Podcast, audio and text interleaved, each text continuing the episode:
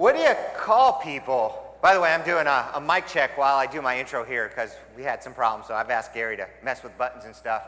When you're ready to give me a thumbs up, I'll know we're done. Great, thank you. So, what do you call people that go out of their way to help other people?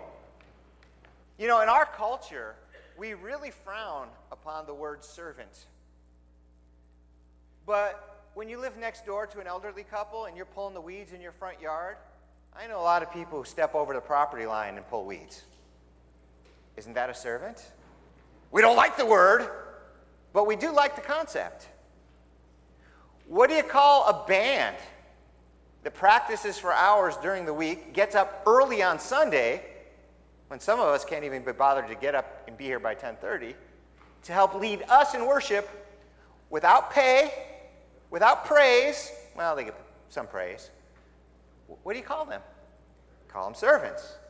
What do you call people who sit up in the balcony, run our graphics, our video cameras, our soundboards, work in the nursery, work in the sunbeams, the kids' connection? Come to church, set up tables so you can eat at the potluck. Servants. Well, the Bible talks a lot about slavery and servants. And by the way, even though in our language and in our culture we don't use those interchangeably, they're interchangeable pretty much in the Bible. So bring the rain, you're slaves. How do you like slavery? Is it doing good for you? Those of you working upstairs, you're slaves. The idea is you can be a willing slave for a good cause or an unwilling slave. Today we're going to talk about slavery because we're in first, uh, 2 Samuel chapters 8 and 9 here's what happened. Remember, King Saul died, David became the next king, but only over Judah. One of Saul's sons got all of Israel. They battled, David's guys always won. Judah expanded, Israel decreased, so much so that that little junior king ended up getting assassinated by his own commanders, and David took over all of Israel. David, in chapter 8, started fighting the nations around them because they were bad guys, and God told them to take control, and they did. David beat up the Syrians, David beat up the Edomites. He became the power. Israel became the power of that area. Israel, a bunch of scattered tribes that everybody was beaten up on, is now the one everybody's afraid of under the leadership of King David. That's chapter 8. Chapter 9, David's sitting down on his throne. Life is good. And he's thinking about his recent history. Now, you remember his best friend, who even risked his life to save David on more than one occasion, was King Saul's son, Jonathan. Saul died in battle, Jonathan died in battle, but David wanted to do something for Jonathan's family, something, if there was anything he could do. That's what brings us into the, into the chapter 9. So one day, David asked, Is there anyone left of Saul's family? If there is, I'd like to show him kindness for Jonathan's sake. So there was a servant of Saul, slave.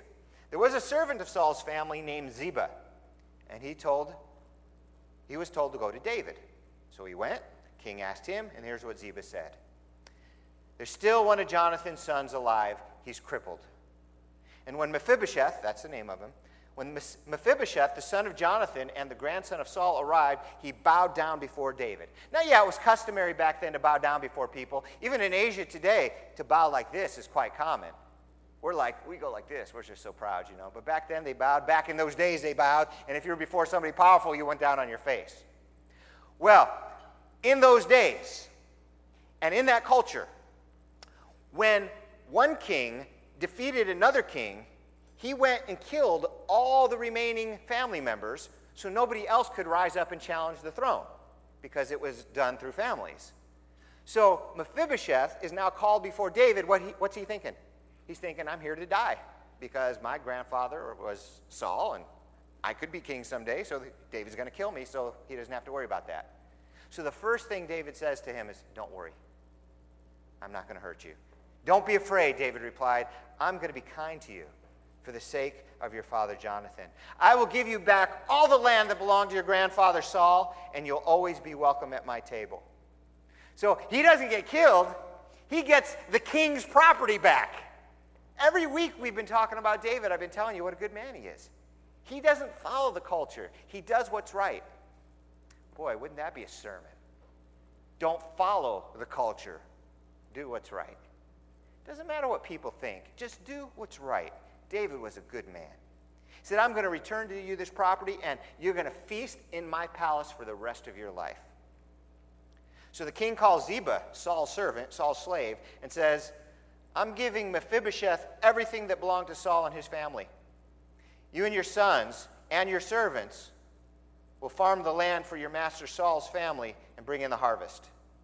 You're going to provide food for them, but Mephibosheth himself will always be a guest at my table. And then there's this little parenthetical line that says Ziba had 15 sons and 20 servants.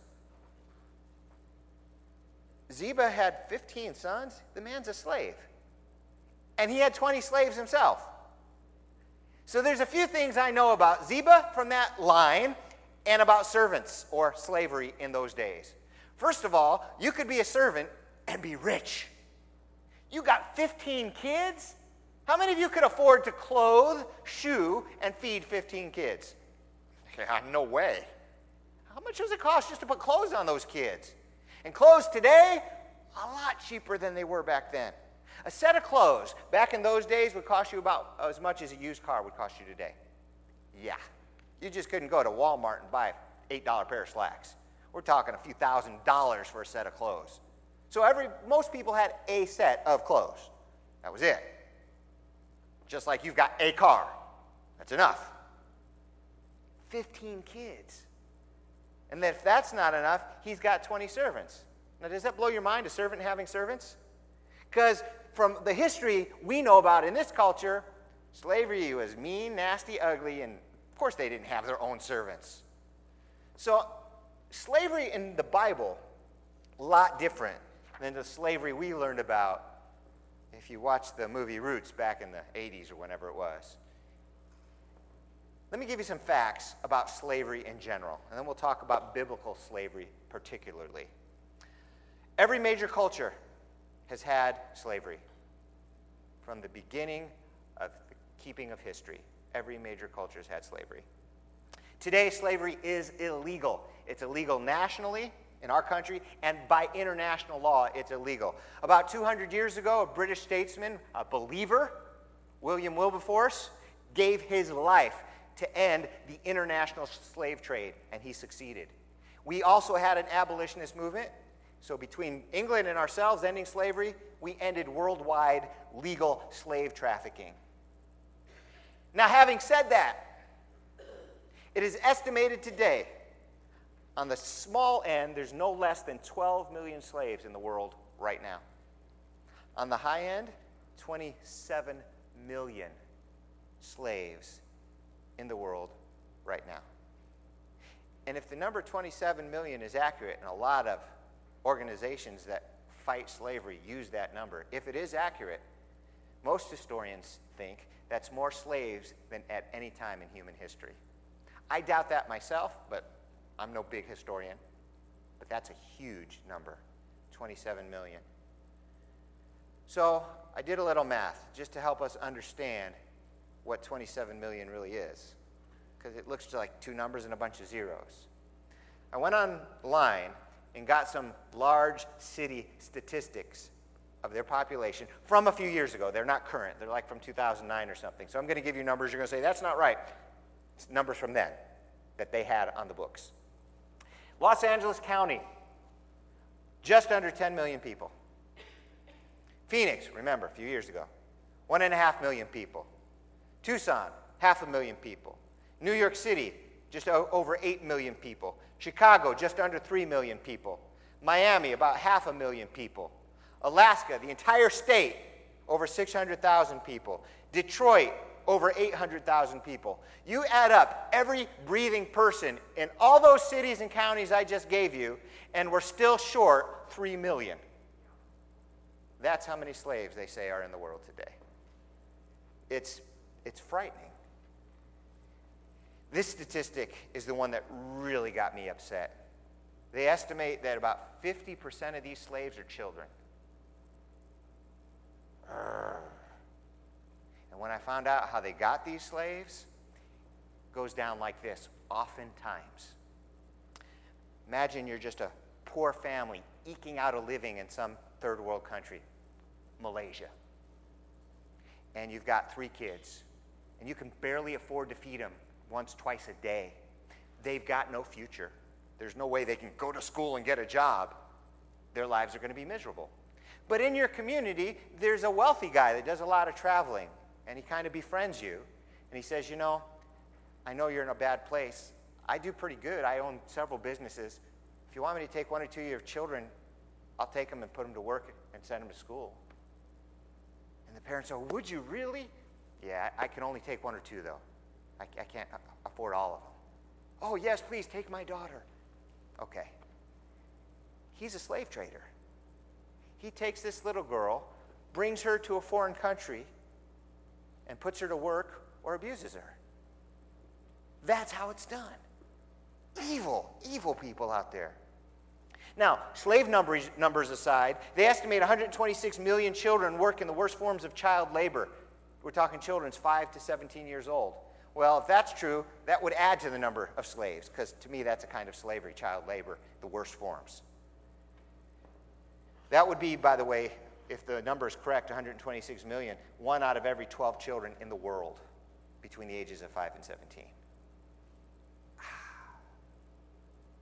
They estimate there's 300,000 children who are forced to be soldiers, some of them under 10 years old. They take a kid who's 10 years old, put a gun in his hand, and say, Now go to war. How can people do this? It is so evil. And yet they do it. By the way, this is what we think of when we think of slavery. This is what's going on in the world today. And it's no wonder we hate slavery. But slavery of today is not the same as slavery of yesterday. And slavery in other cultures, well, slavery varied from culture to culture in their laws and in their treatment of slaves. So I want to agree with you that slavery is an evil, ugly, barbaric practice as we understand it today. But the Bible has an entirely different view, and I want to share with you what the Bible says about slavery. Probably my favorite book, uh, verse on it, Exodus 21:16.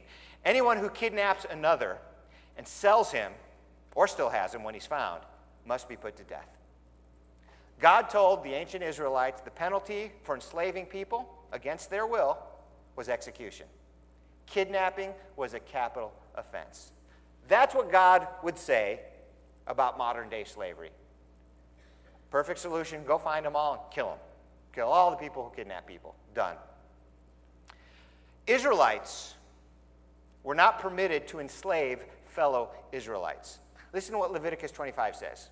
He's to be treated as a man hired from year to year. You must see to it that his owner does not rule over him ruthlessly. Wait a minute. You can't enslave an Israelite, and yet he's called an owner. What's that mean? Well, it's how do we use words today? Um, how many of you feel owned by your bosses? Let me see your hands. Okay? In ancient Israel, you could go to work for somebody, but it was not a contract. And it wasn't like the kind of contracts we see today. This was an unbreakable contract. You were bought, you were a slave. But not in the sense of what we were talking about. One Israelite could not hire another Israelite as a formal slave, but they could own their contract and demand that they fulfill it. So it's a little different. God said he is to be treated as a hired man from year to year. You must, you must see to it that his owner does not rule over him ruthlessly. So you say, I own you now, I can treat you like dirt. No, against the law. It's more like an employer employee relationship. Leviticus 25 55. For the Israelites belong to me as servants, slaves. They are my slaves, whom I brought out of Egypt. I'm the Lord your God. So God tells the Israelites, you can't own them as slaves because they are already owned as slaves. I'm the master, you're my servants. Interesting. God claims ownership of his children in that way. This concept of God owning the Israelites as his servants and him being the master is carried over for all Christians into, into the New Testament. Listen to what it says. You are not your own. You are bought at a price. Therefore, honor God with your body. Your body is not yours, it's been bought. Therefore, use it to honor God. Here's another one. He who was a free man when he was called in Christ is Christ's slave. You were bought at a price. Do not become slaves of men. So, during the New Testament days, slavery was legal. Paul is telling people if you have an option, don't become a slave. That's what he was saying. You already have a master. He also spoke to people who are already slaves. He said, Hey, if you're a slave, try to get free. He didn't mean escape, he meant work your way free. There were ways to become freed. We'll, we'll talk about that in a couple minutes. So, just in a nutshell, a couple of the points I wanted to make about what the Bible says about slavery. Uh, forced slavery through kidnapping was a capital offense. Israelites could not enslave fellow Israelites, but they could buy them in the sense of a contract. Um, really, it was a voluntary servitude, it was optional. Well, why would anyone want to sell themselves as a slave? Well, let me tell you. Let's go back to that scenario where this guy's got three kids. He can barely afford to feed them a meal or two a day. And right down the street, a mile down the road, is this huge plantation. And the guy who owns it is extremely rich and he has to hire people to take care of his plantation, to farm it, to do everything that needs doing. And everybody who works on his plantation, all the slaves, have better clothes, better food, and a better outlook on life than this man and his three kids. What would you do? Your kids are starving. So you'd go to the guy with hat in hand, and you'd say, We've had it hard for the last few years. Um, do you need any help? And the guy says, Sure, I do, actually. What kind of help do you need? He says, Well, I could use a job, and so could my two oldest boys, and even my daughter could work in the kitchen. I need kitchen help, I need two boys, and I need you. Let's make a contract. What, will you, what, do you, what do you want? Well, we'd like all to be fed. We'd like a change of clothes every year. And if you could give us a little something to buy the necessities on top of that, we'd appreciate it. I'll give you a, cold, a gold coin every two months food and clothes and a nice place to live, and I promise to treat you well. Who wouldn't sign that?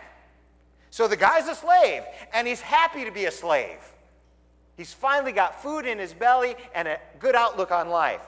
Leviticus 25, 17. Do not take advantage of each other, but fear your God, I am the Lord. So God tells them they could do this, but they couldn't take advantage of each other. He's to be treated as a hired worker or a temporary resident among you. He is to work for you until the year of Jubilee. All right, I'm going to share with you six pointers about biblical slavery, crossing over from Israelite and non Israelite. Um, verse one is they could contract for only seven years. And I just read to you, he serve to the year of Jubilee. So I got to explain all that to you. When an Israelite bought another Israelite, the contract could only be for seven years. If an Israelite bought a foreigner, the contract could be for much longer. I'm thinking at the year of Jubilee, they got free too. I don't know for a fact. But I do know that all Israelites got free on the year of Jubilee. By the way, the year of Jubilee was 50 years. So if you want to work for me as a slave, and the year of Jubilee goes in three years, you can only work for me for three years. Then you have to go free. But if it's 50 years away, you can only work for me for seven years unless you're a foreigner, then I can keep you for 50 years. That's how it works. So, the first thing I wanted to share with you they could only contract fellow Israelites for seven years. Second thing, when they left, they got severance pay. They didn't just say, okay, seven years is up, later, back to your poor, miserable life. It's like, here's a bag of silver coins, here's a cow, here's a couple sheep, here's a change of clothes. God bless you. And of course, the kinder the master was, the kinder the severance was. But severance was not optional, it was required. So you knew when you bought a, a guy on contract or a girl on contract, not only did you have to take care of them for seven years, you had to give them severance when you sent them away. The third is the one that we've already referenced. They all were released on the year of Jubilee. The fourth, even though they had seven year contracts, they could be redeemed at any time. Let's say this family actually has another wealthy family that lives 100 miles away, and three years later they heard that they sold themselves as slaves. They get indignant, they get offended, they go down with their money and say, I'd like to buy them. They've got no choice, they have to sell them. They can be, that's called redemption, by the way. They can be redeemed by a family member at any time. So that contract is seven years, but it's voidable if they get redeemed. Also, they often were and could be paid. So it wasn't that they would just get food and clothing, they'd also get a salary. So, yeah, I'll be your slave for seven years. I want food, I want clothing, or better yet, I will give you food, I will give you clothing, and I will give you two gold coins a month.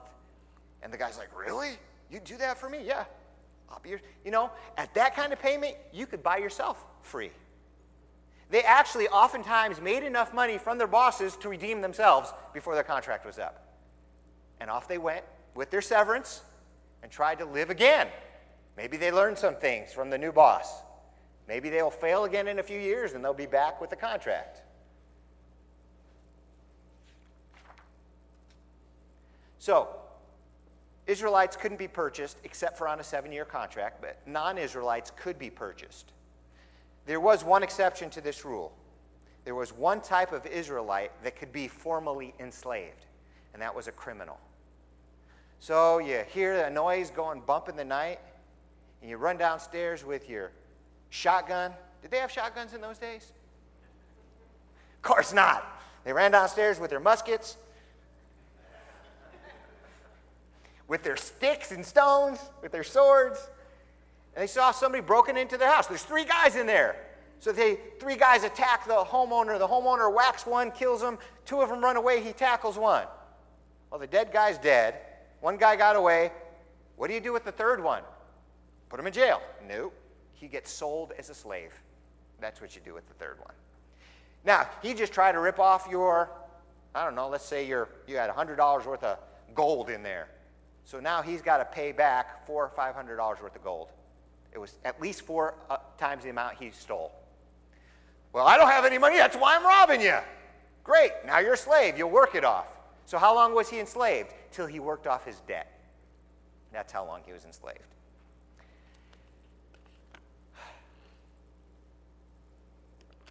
How cool would that be? If people today who burglarized your house,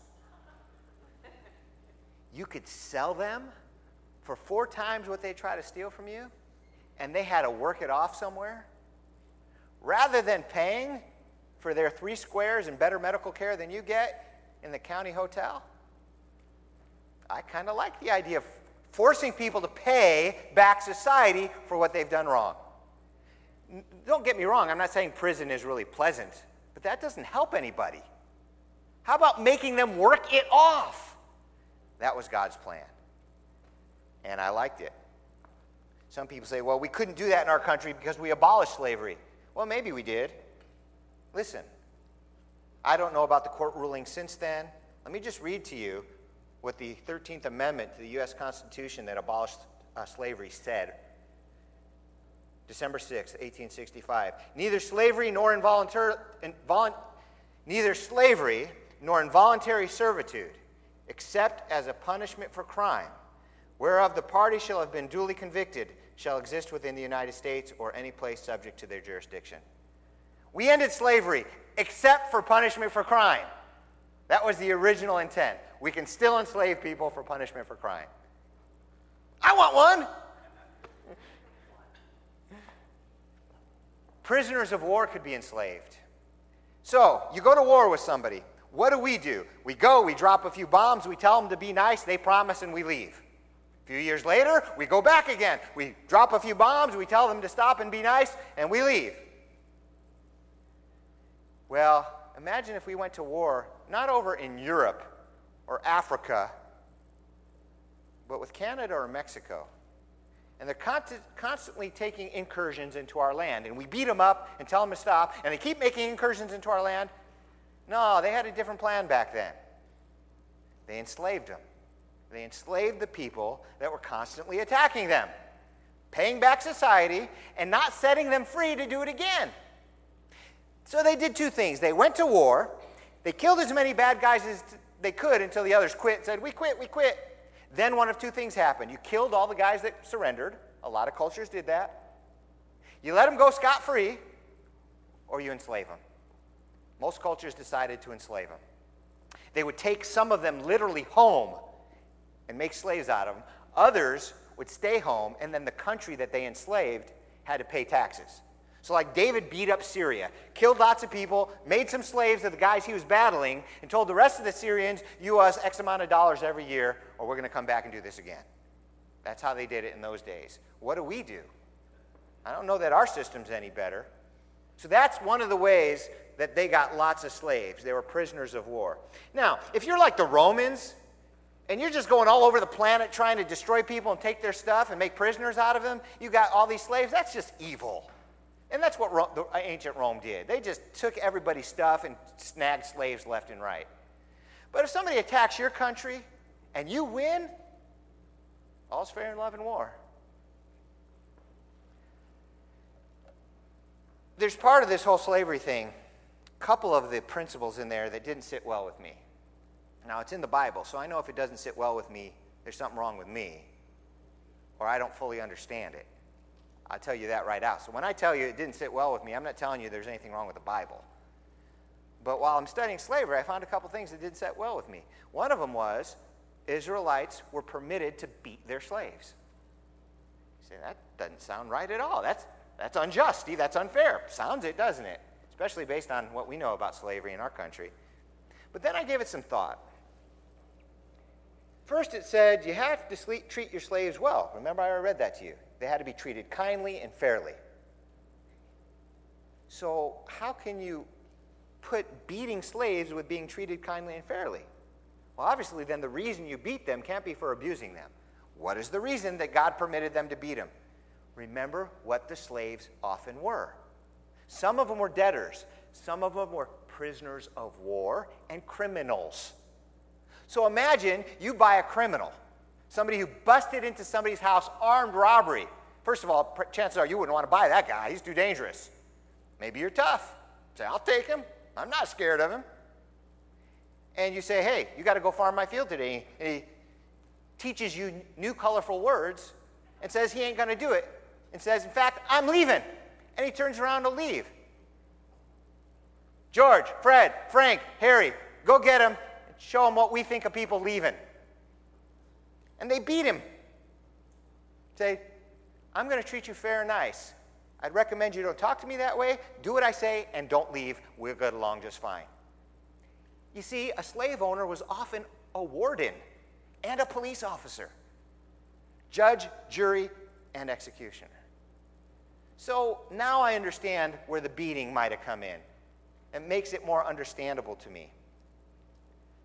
If, however, they beat a slave, and caused some serious injury, like put out an eye or something, then the slave's debt was forgiven and they got to go free. So the beating couldn't be too extreme. So it was this kind of check and balance thing. Now, you really think you got a clue of what biblical slavery is, but it gets even more interesting. A slave, let's just say, you know, in that first instance, you got two sons, a daughter, and the father. Let's say the slave owner's son likes the daughter that's working in the kitchen. She goes over to dad says, Dad, have you seen that slave in the kitchen, the new one? Dad says, Yeah. I like her. I want her to be my wife. So the dad goes, the owner, to his slave, the father, and says, How would you like your daughter to marry my son? He's thinking, My daughter married to a rich man's son? What will you give me for her? And then they start bargaining. Um, three camels, and instead of serving for seven years, you'll serve for two. Father says, Four camels, and we're all free tomorrow. No, that's too much. How about? And they bargain. And this girl, who was a slave, is now a princess in the house. So they didn't look at slaves like we do, like some lower class of people to be taken advantage of. They were just people working off a of debt and they could fall in love. You could be a slave one day and a property owner the next. There were slaves who worked for men who had no sons. And when the men died, the slaves inherited the entire estate. So they went from slave one day to wealthy land baron the next. Happened all the time. Slavery in the Bible days was totally different. Even the Romans, even though they treated their slaves horribly oftentimes, let's say they went to war against Ethiopia and I don't know, let's say Caesar or Pompey captures the queen of Ethiopia and all her officials, he makes slaves out of all of them.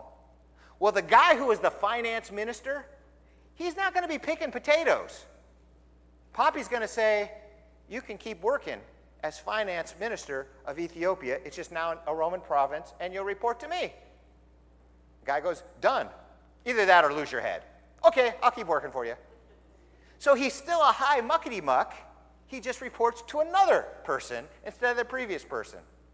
A lot of respect, a lot of money, a lot of prestige. Happy life. Slavery was totally different in the biblical world and even in the ancient world than it was and is in the modern world. So slaves could marry into the family, slaves could inherit their master's estate. Listen to what one Bible commentary says about slavery in the biblical system. Uh, Hebrew slaves fared far better than the Grecian, Roman, and other slaves of later years. In general, the treatment they received and the rights they could claim made their, made their lot reasonably good. Certain rights were discretionary, it's true, but many Hebrew slaves enjoyed valuable individual and social. This is important for you to know for many reasons. One is because we all abhor slavery in this culture. And when we tell people, goodness of God and how the Bible is an awesome book. I have actually heard people say, Doesn't the Bible support slavery? How do you answer that without looking like an idiot? Now you.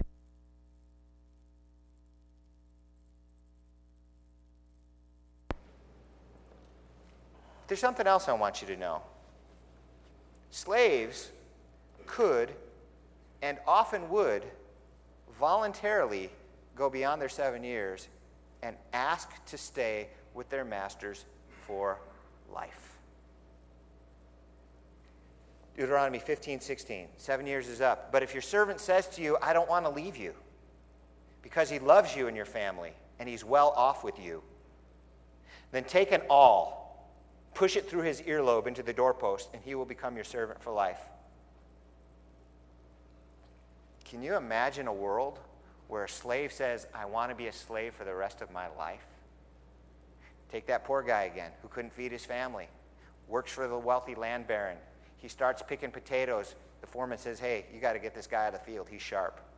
Puts him into the office. Next thing you know, it, he becomes CEO of Potato Inc. And the farm that was extremely wealthy has doubled under his stewardship. The owner doesn't want him to go either. By the way, the owner has taken his two little pieces of gold and made it a mountain of gold. A couple of his kids have married into the family. Why would the guy go anywhere? He's got it good. His family's got it good. If he was stupid, he'd leave. If he's smart, he's staying.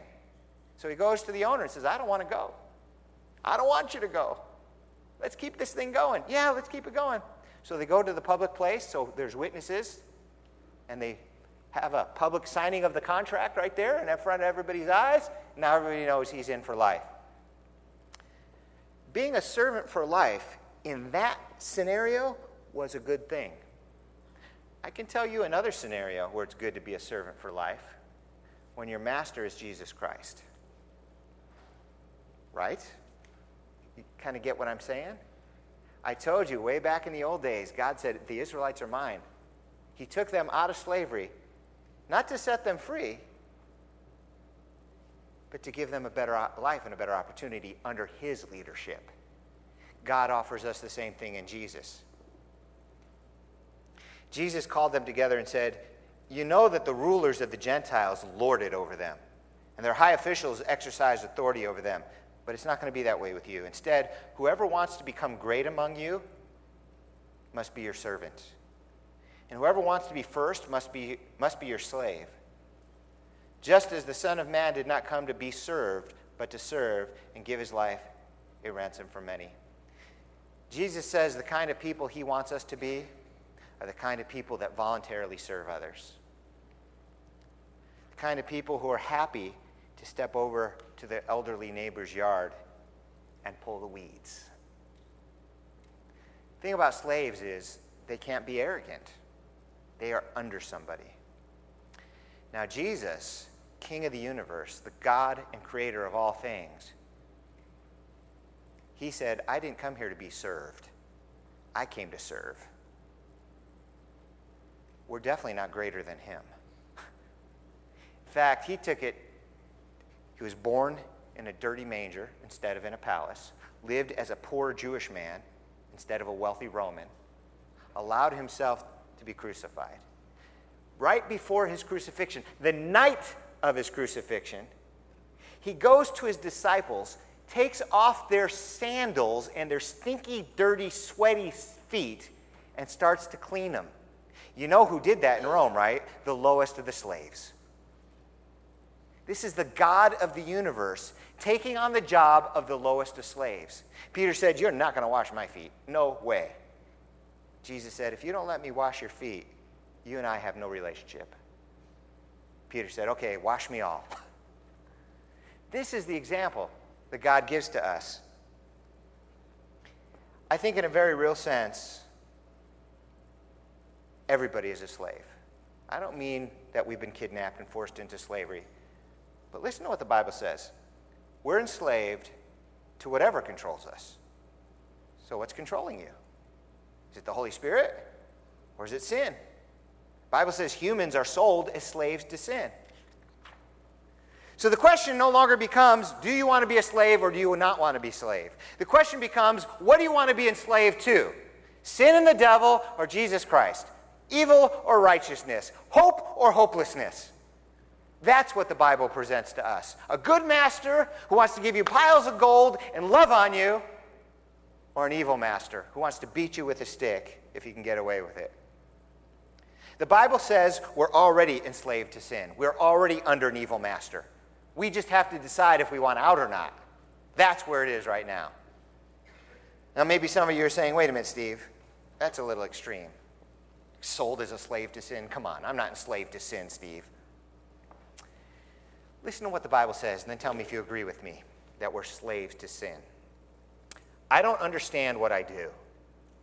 For I don't do what I'd like to do, but instead I do what I hate. So I'm not really the one who does this thing. Rather, it's sin that lives in me. I know that good does not live in me, that is, in my human nature. Even though the desire to do good is in me, I'm not able to do it. I don't do the good I want to do, instead, I do the evil I hate. How many of you knew the right thing to do, wanted to do the right thing, and didn't do it. Let me see your hands. You are not your own. That's, the Bible's just telling us the truth. We're already enslaved to sin. We've got somebody who wants to redeem us. In fact, he didn't pay seven years' wage to redeem us, he poured out his life's blood to redeem us. That's the kind of master I want. Jesus came to set us free. I tell you the truth, everyone who sins is a slave to sin. Now, a slave has no permanent place in the family, but a son belongs to it forever. So if the son sets you free, you will be free indeed. The son did not come to be served, but to serve and to lay down his life a ransom for many. I don't know where you are with the Lord right now, but I'd encourage you to make a commitment to voluntarily give your service your obedience to Jesus Christ. It might go something like this Lord, I do believe in you. I do believe you're, you're my leader, that you died for my sins and rose again, and I willingly follow you. Turn from my sin to pursue you instead. Amen. If you can say a prayer like that, Jesus will be your Lord and Master, and I encourage you to do so. In a few minutes, we will have some people over in the prayer room. If you'd like to give your life to Christ, or just need prayer about your health or your finances, they serve in that capacity. They're there to minister to you. So please give them the opportunity to do that. Now, speaking of ministry, how many of you got those purple cards when you came in? Not everybody got them. If you are a regular, if this is your home church and you didn't get one, you're going to want to get one before you leave this morning. It's a form because we need some church servants. Technically, those church servants are called deacons. These are men, and we're going to also have a group for women who want to serve the church by doing whatever is necessary to help our church be successful by relieving the burden from the pastors so we can focus in on other things and they'll do everything else. If you know somebody who you think would do well in that position, read that little pur- purple slip and then put their name on it and put it in the offering box. We will contact the people that we think will fit, see if they want to join and become your servant. like the band to come on up, if you'd be so kind. So, after the band plays, we're going to do a couple things. First, we will have some people over in the prayer room. But after the last song, I want all the men to join me over here for our monthly man huddle. And it's going to be quick, it's going to be brief. If you're 18 or older, Join the men over here for the man huddle. And if you're a man and you want prayer also, man huddle first, prayer second. Hey, how's it going? Good to see you. Come in, come on in, guys. Awesome. Good for you. Come in to and do this now. Definitely. come on in, guys.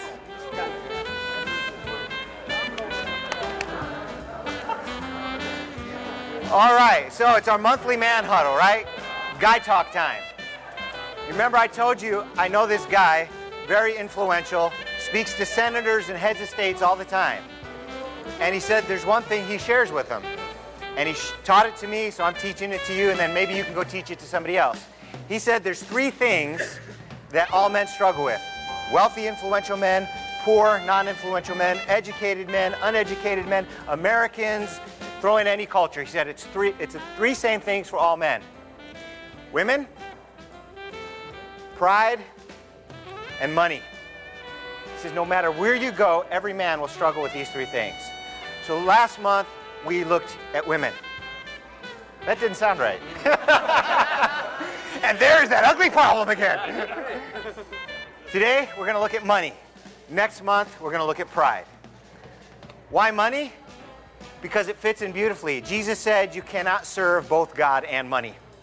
So today I talked about being a servant, and he says we've got to choose one or the other. And if you're like me, sometimes that decision's not so easy to make. We have to make a choice. It's either God or money. Doesn't mean you can't have money, doesn't mean you can't enjoy money. It's which comes first in your life. So, guys, rather than me telling you, because I got some ideas, why don't you throw out a couple of ideas on how we as men can make sure God comes first over our lives and not money? What can we do in a practical sense to put God first and money fifth? Any ideas? Make sure you spend it on the right thing. Make sure you tithe. You know, check this out. My daughter babysits. Is she in here? Good. I don't want her to hear me. Oh, My daughter babysits, so she's got a job, right? She was babysitting a whole bunch of kids not too long ago, came home with 40 something bucks. She was like, wow, that's a lot of money. I said, it is. I said, don't forget to tithe. She said, how much, Dad? I said, tithe is 10%. Just move the decimal. If it's 40, it's, she said, four. She said, that's not a lot of money. I said, you're right, it's not. Four bucks out of 40 is nothing. And so I told her, I said, and the kids were listening, I said, it's a funny thing. Anybody's got 40 bucks, they're happy to give up four given 4,000, they really struggle giving away 400. I said, why is it that the more we get, the harder we find it to give, and the less we have? It doesn't make any sense, kids, does it? And they said, no, it doesn't. Trying to set them right, you know? But I thought it was a lesson for us too. Thank you. So know what you spend it on, prioritize, tithe. Any other brilliant ideas before we break up? do something to raise money for the church. Do something to raise money for the church. I like that. Think on that. Economy's bad. Listen, most Christians give two and a half to three percent, three and a half percent of their income. That's their tithe. Yeah, it's pathetic. Now the economy's bad. We are robbing from Peter to pay Paul. It is what it is.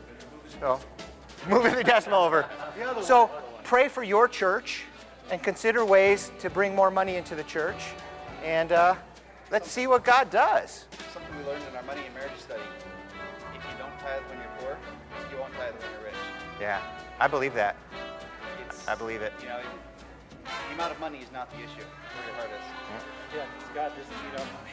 no. You know, yeah. He our money at all. He wants us to give it. Hey, Tim.